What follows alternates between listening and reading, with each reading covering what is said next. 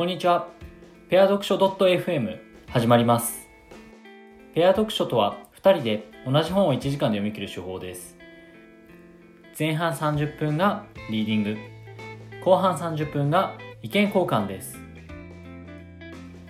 斜め読みと意見交換で知識の言語化と自分にはない視点を1時間で取り入れる読書法です。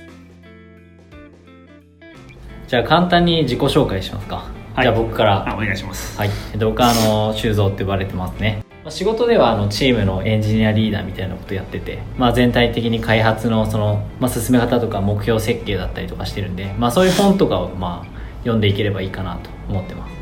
じゃあどうぞ。はい。紹介。僕の名前はコリンと言います。ちょっとあだ名なんであれなんですけどみんなからコリンって呼ばれてるんでコリンでいきたいと思います。僕もエンジニアをやっていてちょっとマネジメント業務とかの兼務してあどっちもやってきやってってる立場なので、まあ、そういう本が中心だったりあとは結構プロダクトのこと考えるの好きなんでなんかプロダクトマネージャーっぽい本とかユーザーのインサイトをうんちゃなみたいな本とかは結構好きだったりするんでまあ、そういうことを喋れたらなと思います。ということで、まあ、初回はね、はい。あのみずほのなんだっけ？タイトルは確かにタイトルコールタイトル。みずほ銀行。みずほ銀行システム統合苦苦闘の19年史。19年。辛い名前なこれ すごいね。こちらについて読んでいければなと思います。はい。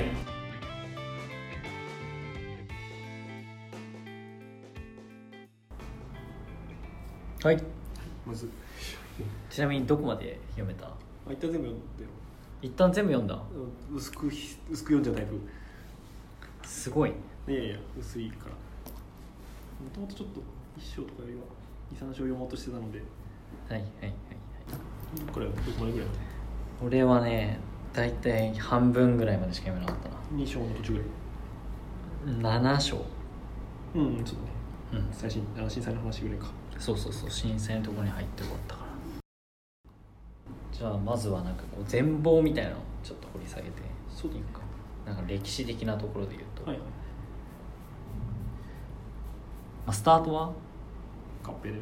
合併でそれがまあステップスっていうシステムを使って1980年代からスタートしたものがずっと使われてたと、そうやばいよ。やばいというか。うん、30年ぐらい使われてたのかな？そうだね。3 2010だからそうだうん。ね、30 2017年まで使われてたから、うんまあ、約30年。で2011年大障害が起きてで2回目かな？2011年が2回目だね、2回目。2回目の。2004年か2回目がそうだね。最初のみずほ銀行立ち上げる時のあの統合した時統合した時の最初のシステム。うんうん。リレリレーションシップって言われる形の。はいはいはいはい。やつで起きて。うんうん。で2011年の義援金あのうん。障害のための義援金振り込みで、まあ いわゆるバッチ処理がうん。めっちゃ溜まって。朝まで終わんなくなった。っていうあるあるあるあるじゃねえか。朝までに終わんない量の、まあ、振り込みがされたってことなんだろうねでオンライン側もなんかそれを ATM と立ち上げるためにうん。いろいろやろうと思ったけど、そそのためにいろいろ処理が必要で、うん。そこに人を割けず、まあ、うん2日後ぐらいに確かそう、ね、オンラインも止めなきゃいけなくなっちゃって、うん。うん。さあせんってなってただそれでもバッチの処理が終わらないからん。溜まってって、じゃあシステム止めますかって話になった。うん。うん。そして会見へっていうそうそう。そうそうそう。さあせんっていう感じだね。まあそうだね2章の後ぐらいに多分そのなんでそれが起きたかみたいな話がまあ結構多く書いてあって、うんうん。まあなんかあの目次で言うと30の不手際ってあるんだけど。うんうん。30の不手際。そうまあでも30はいろいろあるけどそもそもだからうんうん。バッチに処理処理にリミット値があってうんうん。そのリミットを誰も知らなくてそうだね。止まっちゃってで一回ラ吐くと全部最初からになっちゃうってうんいう、うん。なんでやねんって感じなんだけど。まあそういう処理があったりまあいろいろそのそもそも一番上の偉い人に届くまでに何何何時間17時間だか21時間だかかかるみたいな話とかうんもあって、うんまあ組織的な問題とシステム的な 知らないっていう問題と。でそこからまあ6年ぐらいかけて、じそうだね。まあ、緑っていうのを作ったと、これ6なんで6年かかったかっていうとフルスクラッチから作ってるっていうのがあって全部基盤系って言われる、うんうん。業系か、うんでしかもアーキテクチャも結構変えてるとそうだね。サービスオリエンテーションアーキテクチャ。SOA だねサービスオリエンテッドかオリエントかな、うんそうだねそこがやっぱりまあ今後どうなるかちょっとあれだけど、うんうんまあ、そこに踏み切れたのはだから思ったよりなんか最初もっとすごい悪いイメージだったけど、うん思ったよりちゃんとしたものができたんだなっていうのは結構、うんうんギリギリリリースできたわって感じだと思ってたんだけど確か400にナンバー200 425とかかな、うんなんかあのあれが書いてあったんだよね。そのアーキテクチャーズみたいなのが書いてあったんだけどね。結構綺麗に書かれてて。そうだね200ですかね。うんうん。それかそうだけどどれもこれだったんだけど まあなんか DMDI 層データマーケットデータマート層っていうのがあってその上にプロダクト層っていうのがあってその上にハブ。で上がチャンネルでチャンネルは何を指してるかっていうとまあその ATM だったりとか、えー、とインターネットバンキングだったり。まああのゆいそのお客さんが使うってあれじゃないですね。法人の、うんうん。自分たちが窓口が使うなんちゃらとかね。でハブって言われてるものが、まあ、その支店とかそね。あーそういうインターネットバンキングとかを結びつけるような、まあ、そのインターフェース、そうだね。に近い感じなイメージがあるね、うん。チャンネルの基盤ってでプロダクト層っていうのが、まあ、預金とかローンとか、まあ、銀行ならではのそのいわゆるビジネスロジックというか。まあこれがマイクロサービスっぽい感じがあるよね、うんなん。かうんいわゆるというか機能ごとにちゃんと切り分けて、ただその、まあ、いわゆるドメインに関してもあビジネスロジック一つ一つに関してもなんかこう手数料っていう概念だったりとか、為替っていう概念だったりとかそういうものが、まあ、なんか入入り込んでるっていうので、まあ、別枠で、まあ、それもそうだね。業務アプリケーションとして切り出されていると。ね。でさらにその一番下が多分データマーケデータマート層。これは多分そこら辺を全ての、まあ感情そうだね。利益感情利益感情利益みたいなイメージだったけど。いわゆるトランザクションが溜まってる場所っていう感じなのかな？誰々がね。まあだからそうだね。ビットコインだったらまた話が変わるんだろうけどそういうんじゃなくて普通の多うん。分誰が誰々にみたいなのがザーッと書いてる感じみたいなね多分多分ね。あとはあれかその銀行だけじゃなくて銀あ、まあ、例えば SWIFT とかのネットワークにつなげるために、うん。あとチャンネル層の一つとして、まあ、ぎ全銀ネットっていうところにも、うん。まあ、口があったりとかするのか。そうだね。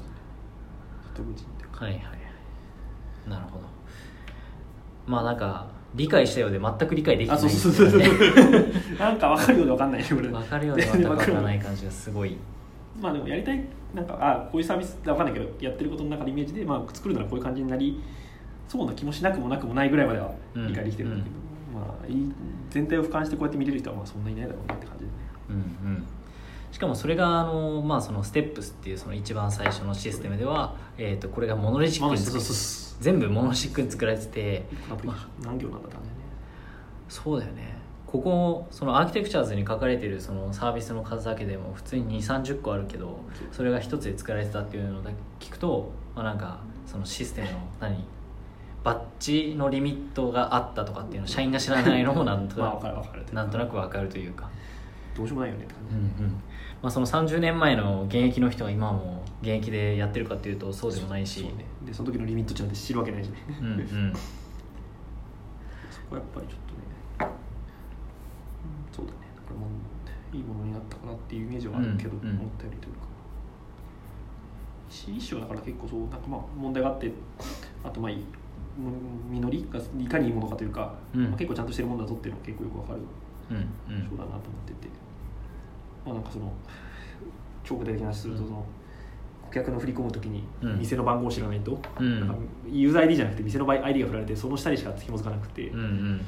で別の店やろうとするとそれを乗り乗り換えてるが代引きでっていうか、やるとかなんかまあ大変だなと思いながらこう 当時からそうだったからそうなんだろうけどそこら辺がやっぱりあんまり全然。でもここら辺もなんかどこまで業務システムというかなんかまあシステムで考えたらだけど業務のフローが分かんない。と結構しんどいじゃない？うんうん。そうだね。業務のフローをまず理解するところから、まあ、始まるから多分要件定義に12年かかるっていう。そうだよね。で変えるわけじゃない、まあ、今はこうだ、まあ、さっきなんかアズイズがうんぬんって話が、うん。アズイズの要件定義はダメですみたいなのがうん。573パートに書いてあったけど、なんかまあ本当その今そうだからそうしようとかその、まあ、今業務はこうだからみたいな話になるとやっぱちょっとうまくいかないんうん。だよなっていうのはすごくそう新規開発だからまあ全然どうその実際どう使われるかどうかはまあこれから考えるというかこれから定義していく方でちゃんと考えられるのが大事だなと思ってて、間違いないですね。今までのフローにの乗っ取ろうとすると多分しんどいんだよなと思って、まあそれ以上に一番最初に、まあ、なんて言うんだろう。2004年でうんうん。一回障害が起きた時に作り直そうっていう判断ができなかった理由っていうのは、まあ、なんかそのなんていうんだ、えー、とそもそも、まあ、調査の結果で調査実実際実際は調査しててその調査の結果やらないっていう判断をしてるわけだよね。まあ、それはまあいわゆる、まあ、巨額の資金が必要だったりと。か、あとコストかかるっていうのと収入が見込めないっていう、でもこれって実はひっくり返せたんじゃないかなと思うんだけどそうだね。ああでもそうだと思う。あのなんかもっそその話のなんか3章読んでないからちょっとあれだけど3章だと結局なんで合併したんだっけって話にこう出てて、はいはいはい。なんかそこが結局目的ない合併だったみたいな話がうんやっぱあってそこだけどそのシステム統合することによって、まあ、コストだけ下げますみたいな記者会見をしてるそのあー2000その1999年とかにやってて、はいはいはい。そこのそもそもまあもうもっともっと上の話をする経営層のその合併した理由で IT 戦略、うん IT 化していくみたいな話はずっと言ってるけどはい結局そこに対して何も手を打ってなくて。うんうん。で誰がなんかみ新しいの作ろうというよりはどこのサービスをメインどこの銀行のやつをメインに使うかみたいなの。で話が盛り上がり、うんうん。まあ、見てなんか頓挫してるんだけど、まあ、それもあって多分2004年のやつがはいはいなんかあんまりこうやるってならなかった理由うん。なのかなってちょっと思ったりするんだけど、一旦その一番いいやつを選んだわけだしそれは面倒見ればいいよねって話か。そうそうそう。まあそその時もまあその一旦あのハブ式？なんだっけ？その、うんうん。リレーション。リレーションリレーションなんちゃらみたいなやつ。リレーション。リレーサーバーっていうのを作るって話だね。間にかませて、まあ、そこからねやればいいよねっていうので、うん。まあ、それがまあ障害を起こしたんだけど。まあ、確かにそのグルーコードというか、うん。グルーサービスを1個作れば、まあ、それで一旦済むっていう話は確かにある。まあ、ある意味その銀行と銀行、まあ、システムが何個かあってそれのそれがまあマイクロサービスとして考えると それを組み合わせればいいじゃんっていうのはまあ確かにそれはそう。うんだからそれってやっぱそのリミット値とかいろいろあるわけだよね。そうそうそう。そうでそ実装によってれはま全体はなんとなくそんな感じでいけそうな気がするけど、あ、うやっん、ぱ口座の扱い方をどうするんだっけとかユーザーはでも1位で扱わなきゃいけないから、うんうん。そのものに任しちゃうとしんどいだろうねっていう話があっ確かに。た、結局まあそう多分超超上流一番最初に言うと何で統合したかの目的のところがまああんまりコスト削減だったからっていう背景があるとそうそう。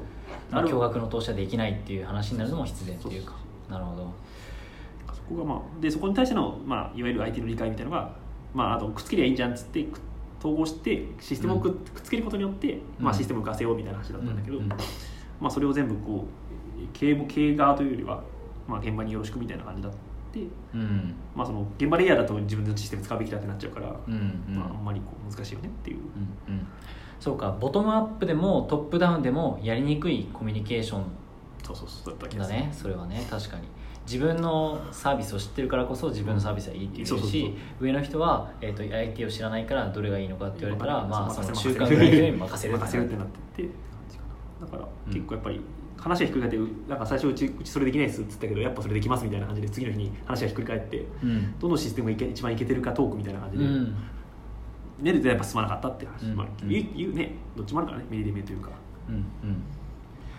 まあ、一方でその調査の結果やらないっていう判断してるわけだけれども、まあね。多分その調査の仕方とかももしかしたらあの、まあ、振り返るポイントがあるのかなっていう。あそうだね。何をそうね、うん。確かに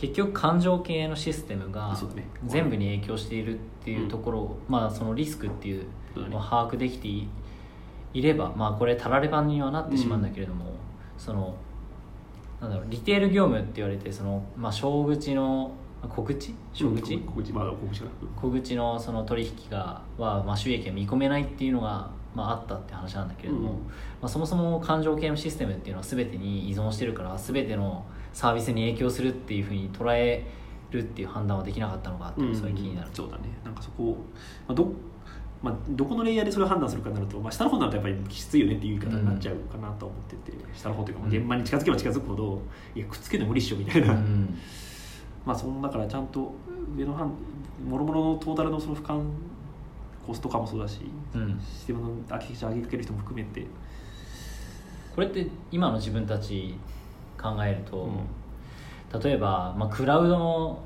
冗長化しないとダメだよねみたいな、そういう話になってくるわけだよね。まあそれはでもなんかパッと聞くとコストかかりすぎじゃねってなっちゃう、ね、うん。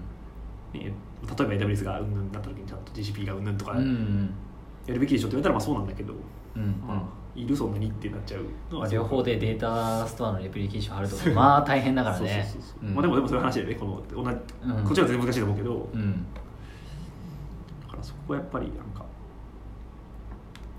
まあ結局 CIO みたいなのいなかったしそこの統合できるまあ少なくともシステムに関しての統合がうまく経営判断できなかったっていうのが、うんうん。まあ、ネックなんじゃないかなとは思ったりするけどその 3, 章を読んだ感じだと、まうんうんあ、でもその IT の IT のっていうとちょっと主語でかいけどこれ分からんって時にやっぱ問題が起きないと分かんないからどうすればいいんだろうねっていうのはちょっと思ったりするんだけど。そうだね。問題が起きてからじゃないと投資はしないっていう判断をしたっていうそうそうそうまあそうそうそうそう。なんかそうなんて特に銀行とかそうもいかないだろうからさ、うんうん。まあうちもそうなんだろうけど。そうだね。なんかその時の,、まあその2004年とか、まあ、2000年問題が起きた中でえっ、となんだっけな。それどうやってカバーっていうかどうやってそのシステムの品質を担保したかっていうと、うん。回帰テストを充実させるっていう。うちでもやりそう。だ ね。回帰テストを充実させることに、まあ、それが SIR がすごい厳しくなったっていうのを、うん。まあ、リーク的に上げてたけどそういう判断だったんだなみたいな。まあね。で回帰テストでできるものとできないものっていうのを区別していかないといけないんだなっていうところはちょっとあるかもね。ね。特にそのなんだその2011年の方のやつはやっぱ、まあ、そのテ普通のテストじゃ無理だから、うんうん。いわゆる負荷テストストレステストってやつだよね。障害試験障害テストとかそこら辺までやっていかないと多分、うん。うんこれがダメになった時にこうなるんだっていうのは全然誰も知らなかったし、うんうん。まあだから遅れちゃったっていうのはすごくある。と思うんだよね。一応だからその2章のちょっと話になっちゃうけどそれをどう立て直したかというか、まあ、一旦再発防止をどうするかで12年かけたらしいんだけど、うん。まあなんか一ちゃん作ったのはデータフローズって言われてる。データフローズ。うん。なんかどっかかなこれ1786とか図はないかなどっかデータフローなんて話かちょっとね。図はねえか。データフローの図はない。あったかえっ、と1786うん。まあ、図これ見ても分かんないんだけど何何やってるか。要するに何がどう流れてるかみたいなのを全部可視化するための、まあ、いわゆるまあデータデータす流れを書くだけなんだけどうんうん。なんかこうここをまず超充実させてこれをちゃんと作ってサブシステムどうなってるかも含めて作って、うん。まあ、そのなんとなくみんなの頭にこうちょっとずつあったこんなシステムだよねっていうのをちゃんと可視化してはいはいはい。でそこでまあ可視化してなんか、うん。まあ、ここが問題だよねとかなんか何回か作りこれも2年ぐらい 3, 3ヶ月使って最初作ってうん。でその後また3ヶ月かけて内容見直してうん。2年かけて改訂版を仕上げてるんだけど。これもすごいな。このこれを作るのに2年かのかと思って。確かにこういうものってその状態というか事象をちゃんと捉えてトップダウンで作っていかないとそうそうそうそうそう。できないものだね。下の人たちでみんなで作っていこうぜっていうのは簡単なんだけど多分作れないうん。ものの一つかなと思って。それはなんでかっていうと自分たちのシステム以外を知らないというか。あそうそうそうそうそうそう。どうやってこれじゃまとめていけばいいねとかも、うんうん。個別で出してもしょうがないしそのタイミングでこのリミリミいわゆるリミット値、まあ、コンストみたいなのをうん。洗い出し、うん。同じように洗い出して、うん。まあ、やっとなんとなく全体が分かってきたっていう部長副部長みたいなのがいたって感じ、まあ、これ見て分かれてなんかあれだけど、まあ、こういうのないそもそもこういうのもないから、うん。何がどうなってるか分かんないって感じだと思うからこの抽象度で部長というかそのレイヤーはちゃんとうん。システムを見てるって感じだよね、なるほどね。しかもこれあの、まあ、整理するのはどうやってやったかまだわかっあのよ読んでないところなんだけども、えー、とそもそも、まあ、ベンダーが4社そうだね。だよね。ベンダーが4社いる中でこの図をどうやって作ったのかっていうのがすごく気になる。確かにエンダー本当になんか結構いろいろなんか誰がどこと対応したかみたいなのは確かどっかにうん。あったけど、自分たちみたいにね100人にも満たない組織だったらねまあ。まあなんか力10人ぐらい集まればなんとか風呂は作れそうだけど。なんか納品の要件にこれが入ってたのね。これも作ってっつって、このまずはさこのフォーマットを作るところから始まってそうだよね。トこのフォーマットどうしようかっていうのが超難しい。でそのフォーマットを作るには現場を知らないといけないみたいなそのぐぐぐるぐる回ってる感じがそうだね。ニワトリ卵。これでこれでこのフォーマットでどうって言ったら全然作れねえよこれじゃあ。足りないよ足りないとかありそう。やっぱ情報の整理っていうところが、うん。まあその大事なんだろうね。そうそうなんかそうだもう何から手を打つかこれ今回はこの水穂の件はデータフローだったけど、うん。何をじゃあこの問題が起きた時に何から手をつけるかって結構やっぱセンスいるなと思ってて、うんうん。まあ、これが良かったかどうかはちょっとまあよくわかんない、まあ、別にどうもわかんないんだけど、うん。なんかうちで起きたらどうするのかなとかちょっと考えたりするよね。何、うん。優先度っていうか、まあ、トリアージなのか優先度なのか。そうそうそう。なんかそそこら辺がちょっとやっぱり難しい話だなと思ってて。でうちだったら別にこれを社長が知ろうとは思わない。あ、まあ、うここも別に社長が知ろうとは思ってないかもしれないけど。うん。ちゃんとした責任者がどこまでこうそこに対して、ね、やっていくかとか、うんうん。まあ、もうちょっと現場に任せちゃうのかも含めて。まあ、むしろエンジニアというか、うん。あのまあ、そのマネジメント層が言うべきはこういうリスクを吸い上げて、まあ、戦略を作っていくとか、まあ、戦術をちゃんと俯瞰できるとか、まあ、リストできるとかまあ、そういうところが、まあ、マネージャーの仕事になってくるんだろうな。まあそうだね。こういうのやった方がいいですって言われて絶対多分現場ではあったような気がするけどこのなんかうん。わかんないけど、うんこの一番長期問題の中ではそこも多分そこの層まで多分届いてないと思うから、まうん。うん。あ、そういうのも込みでちゃんと対応していけばもうちょっと違った形で抑えられた可能性は全然あるよね。まあそのそもそもそういう組織じゃない可能性はあるけど。組うん。織の作り方もあるから、まあ、組織の作り方ってレベルじゃないと思うんだけどこのこの規模だと。そうですねじゃあそろそろ終わりなんで、はい。最後に他社だしみたいな。他社だからね。本当はあれだよね。なんでやろうかとかこういう話をしない。まあどこで話すかわかんないけどそう。1回目でその話をしなくてもいいかもしれないけど。どうだった？ペア読書？あやってたのペア読書って。やったことない。あ。あ一回だけある。あ。一回だけあるんだけどやっぱその時スキルがないとうまくいかないなと思って、まあ、今回こういうふうにやっていきたいなっていう、どうだったというかスキルあスキルってどこら辺のスキルかも言われるかもしれないけど。えー、とまずはどうやって当たりをつけるかっていうスキルと、どこまで読むかっていうのをあとこうさっと読んで抽象的に捉えるスキルみたいなところかな、そうだね。俺はさっいつもさっと読んじゃうから、あれなんだけど、まあ、でできてるかどうかはちょっとよくわかんないけど、うん。まあどこが話したくなるかね、まあ、多分だ誰と読むかでも変わると思っててうん。読む人によっては多分こういうこと読ん話した方がいいとか、うん。まあ、話せる話があったら、まあ、うん。別の人全然エンジニアじゃない人と読んだらもうちょっと多分違う話になった可能性があるから、まそうだね。あ、どこで自分の学びとかそのこの場を最大化するかが難しいは難しい、うん。戦略が超戦略というか、まセンスというか、まあまさにあと自分が読んでないところを他人がその読んでくれてるからあまあねそれを話すことによってその自分が知らないところを知れるというか、うん。他人の観点を取り入れられるっていうのがね。まあ、一番良いかな。そうだねまあ、キュレーションの方法として、うん。あのペア読書はめちゃくちゃ使えると思う。いやめっちゃいいと。思うでコミットラインも決まっ、まあ、時間も決まってるし、まあ、そうそうそうそう。アウトプットも決まってるから、まあ、そんなこれでそれ以上これ、まあ、読みたいから読めばいいし、まうん。あ、でも大体なんか分かったからまあってなる可能性もあるし。そうですね。あとはその自分が喋ることによって理解をもう一回深めるっていうそうだね復習になるっていう、まあ、その結構うまみがあるっていうそうだね。1時間にしてはね結構、そうだね。1時間っていうか30分読んで30分話してる感じだかそうそうそうらねそう買ってだらだら読んでたら、まあ、よく覚えてなく、うん。まあなんか大変大変そうだったらみずほで終わっちゃってた話が。いそうだね。ろいろできたら確かに。そこは間違いない。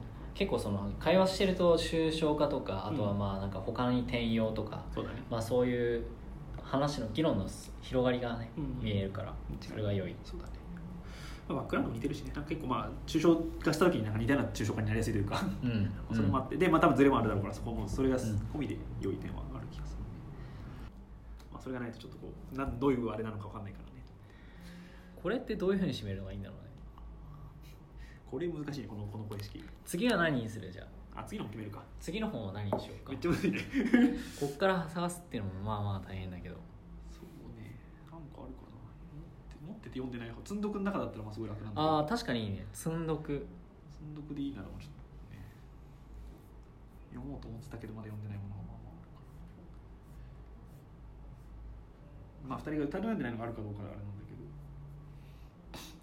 ああ1個読もうと思ったのは失敗の本質なんだけど読んだことある？読んだことないですあねでそれの入門編を買ったんだけどか超入門失敗の本質を買ったんだけど、はいはい。まだ読んでないんだけど。とかあまあ全然あげてあの適当に。いいですねいいですねそういうの。あとはもうちゃんと読もうと思まあ、ちゃんと読もうと思って読んでないんだけどハイハイアウトプットマネジメントとか。あああああ途中までしか読んでなくて。俺も持ってるわ。そう。持ってるけど読んで。似た積んどくがこうあとは。個人的には1兆ドルコーチとか。あ一応ドルコーチね。あ一応ドルコーチもね大体読んでる、あ大体読んでる。うん、今77番まで来てる。まだ読ん読んでないけどねあまあ全然いいと思うよ。それ忘れてるでしょ絶対。まあそうそうそうそれはある。あとはあの電ライトついてますかっていう本は。あああのコンサルのあの問題解決の本か。あそうそうそうそれ持ってた家にあった気がするな。俺も実本で持ってるんだけどあれ読んでなくて。あれはねちょっと例が難しいかもしれない。あまあまあいいと思うけどね面白いと思う。なんかかなり忘れてたなまあいいかラインとあとは読んでないけどマインドフルネスの「サーチインサイド・ユアセルフ」っていう Google のマインドフルネスの実践法。仕事と人生を飛躍させる飛躍したいわ。誰かが Twitter で読んでて見つけてそれを見てこうちょっといいなと思って。あとはサーバントリーダーシップとかかな。ああはい。ちょっと読んだんだけど私持ってないそれはでもあのさらっと読んで終わってしまってあんまり深く自分に落とし込めてないから、マトリーダーシップあれだね。あのジョジョがジョジョがすげえ好きだね。う確かに、ん、いっぱいあるね。ササピエンス全史と。あそれは全然読んでないや。あ電池切れたあ。いい ですねしね。どっち系がいいんだろうね。なんかその関係ない方がいいのかちょっとまあし仕事っぽい方がいいのか。まあなんか自分たちの身になるっていうところだとまあそのし仕事に近いものリーダーシップとか、まあ、システムとか、まあ、歴史系だったりとか。そうだね。そしたら持ってるやつで言うとまあ一番手軽くやるのは一丁道具コーチかまあハイアウトプットマネジメントだったらどっちも持ってるから。じゃあハイアウトプットマネジメントのしますか？難しい。じゃあこれはいいね。これ次を決めて終われば次やらなきゃいけないから。次来週っていうところで。来来週やばい。はい、来週やりましょう。じゃあありがとうございました。ありがとうございました